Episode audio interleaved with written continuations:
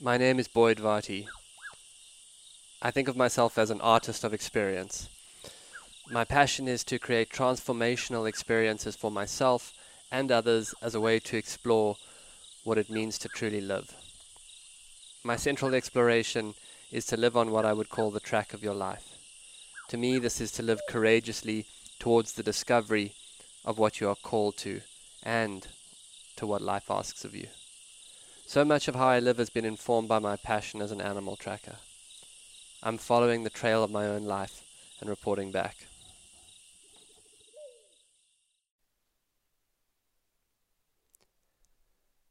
Expedition 1 Symphony of Stillness Journal Entry It all begins with sketchy reports of a very rare black rhino that was seen in the far north of the reserve. I drive out with my gear, motivated by some deep tracking law. If there is a rare animal out there, I must go and look for it. The inclination to seek out and find what is rare is fundamental to the tracker. In this case, this results in an entire afternoon alone in the heat and the burning midday light, scouting. It's not romantic. It's mostly solo trudging, self motivating, no one to make a show for. And yet I know it comes out of a place inside of me, that desire to search. I walk through dry winter terrain in search of the track. I sweat and stare at the earth for any scuff mark, any sign of that beautiful creature. I'm attuning to the way the ground speaks in some fundamental way, but nothing. I'm aware that I'm tracking, but I'm not tracking. At certain levels of any practice or art form, what you are doing gives way to who you are being. In martial arts, Fighting is a door to presence and discipline and devotion and the chance to, in a fight, have an encounter with yourself. In yoga, the stretching is kind of the front side of a life of compassion and service. I think of this now as I trudge around with no sign of the rhino. The tracking is becoming about a certain tenacity that I'm developing. It's about living the kind of life where lessons can find me. And it's about practicing. Martha Beck, my mentor, used to say to me, How you do one thing, you do everything. With this in mind, tracking shows me where I can be lackadaisical. It shows me, shows me where I give up too easily. And it has shown me how I can lack concentration. My practice has handed me my shortfalls so that I may face them with some kind of renewed tenacity. And I have come to know that what I develop in my practice becomes who I am in my life.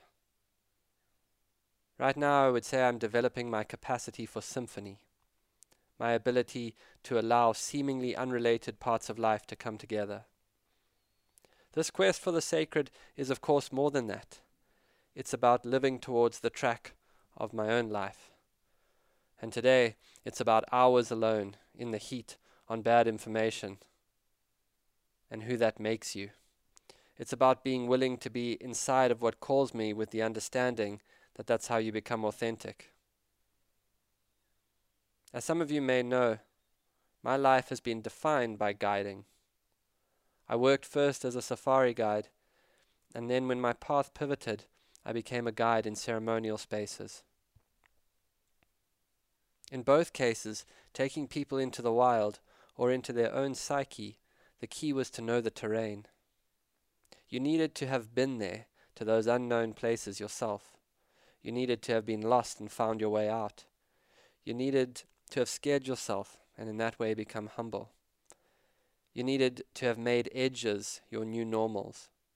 That's how you became a guide, through knowing those places, through that kind of inner mapping. This understanding is what motivates me when after hours I have not seen one fresh track. But I know I'm doing the work. I walk past a beautiful impala lily, flowering in Miami pink against the dark bush veldt. The kopje where I had planned to sleep is off limits because someone had just sighted a leopard with a cub on it. I change my plan and drive south to another old platform in a tree called Tingwe Camp. The camp is set in a beautiful dry riverbed, dense with tambuti trees. As I arrive at dusk, a family of bush babies is leaping through the trees around the camp. Now, for a moment here, stop and Google bush baby and get ready to meet a truly cute creature. Night is falling fast, and the sky turns pink, while the second the sun drops behind the horizon, it gets cold. Up the river from me, a pack of wild dogs has made a den in an old termite mound, and occasionally I can hear the pups squealing at their parents for meat.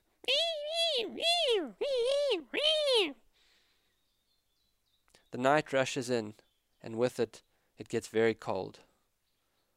As I make the fire, I feel terribly lonely. Solitude is both a gift and a trial. Alone in the bush, it can rattle your bones with its relentless presence. Now, before you ask yourself questions of spirit like, Am I on my mission? or Am I living my purpose? you might ask yourself, How long can you truly be alone for with nothing to distract you? And I don't mean 30 minutes that you scheduled for your meditation. I mean hours and hours with no books, no journals, no podcasting, nothing. I tell you that I think the answer to that question may be an indication of if you are really ready for the other two. Around me, the birds roost in beautiful late night calls. Tick, tick, tick, The fire starts and the night crashes onto me, black. In the shadows of the fire, there are ghosts of other nights that I have spent here. I remember a July winter when I was 15 with my best friend, where we lived at the camp. We had heard that beer was a taste you grew to like, so we choked down beers every day in the hopes of becoming cool beer drinkers rather than the fruit cooler losers we were. That July, we spent a lot of time trying to talk my sister's older friends into coming to sleep in our treehouse so we could drink beer in front of them. In my twenties, as a safari guide, on nights off, we would come and sleep at Tingwe camp. By now, we were beer drinking pros, and I remember a night when a kind of wild fire dance culminated in about twenty of us covering ourselves in mud and stealing back to the main lodge camp like special forces. There we abducted all the other staff out of their rooms to come and party with us. Now, to be fair, they didn't resist much. In fact, I recall a Land Rover full of muddy rangers, beautiful hostesses, and other hostages packed to the brim. In the confusion of that night of the raid, someone had put a standing exercise bike on the bonnet of the Land Rover, and now a ranger was peddling it as we all drove back to the old treehouse. The camp had been a place where many young guides in training had slept out in the wild for the first time. It was the place that many young men and women, under the stars for the first time, had heard a lion roar at midnight. I tell you all of this because as I sat around that small fire last night, I understood that part of why this spot is sacred to me is that it's dense with memory. It has held me through so many phases. In my immaturity, it had held me, and it had seen me grow from wayward to disciplined. And as I look back on it, I don't want to exclude all that skullduggery from the sacred. I remember another time I'd been engaged to be married, and after that fell apart, I had come back to the spot, fundamentally confused by the dilemmas of love and compatibility.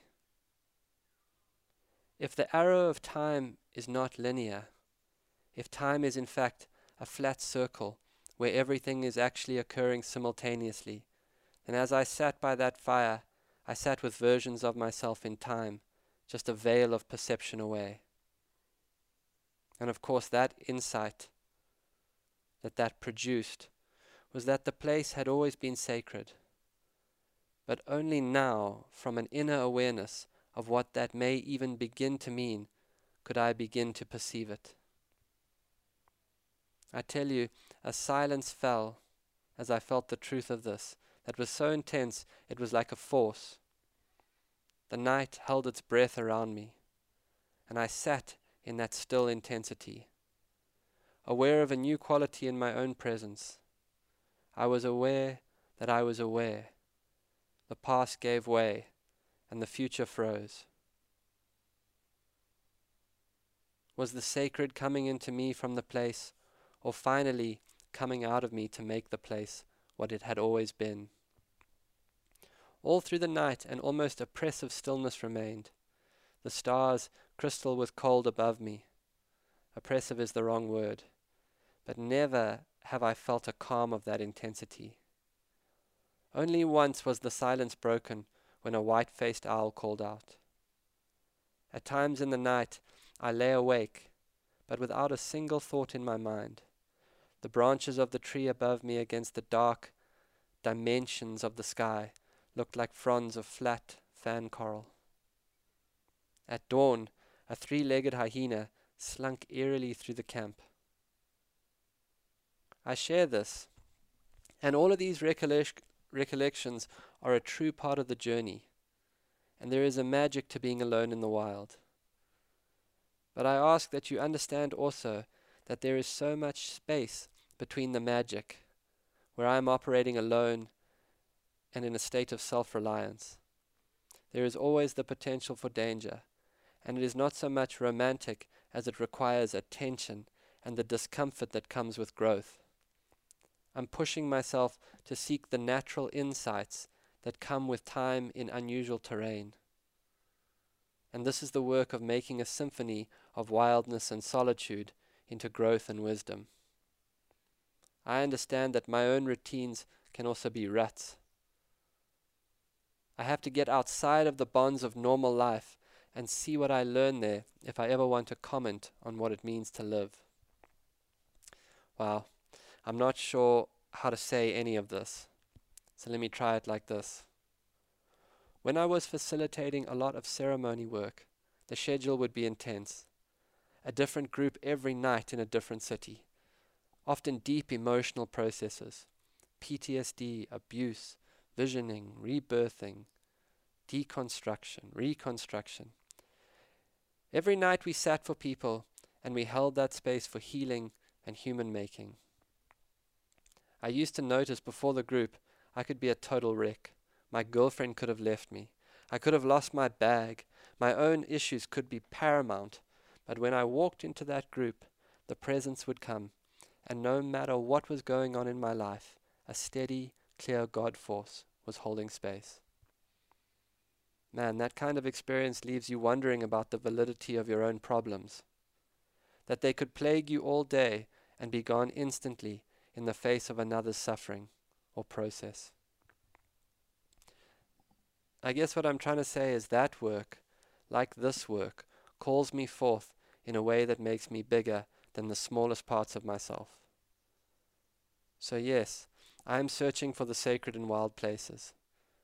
But more than that, I'm trying to find what calls me forth, because I feel like living towards that with motivation and discipline might be the sacred that is not a place. 4 0. Out. This has been another episode of the Track Your Life podcast with Boyd Varty. Follow us on Instagram at Boyd underscore Varty, Twitter at Boyd Varty. Visit Boyd's website at boydvarty.com or subscribe to this podcast in your favorite podcast player. Please rate and review this podcast so that more people can find and enjoy it.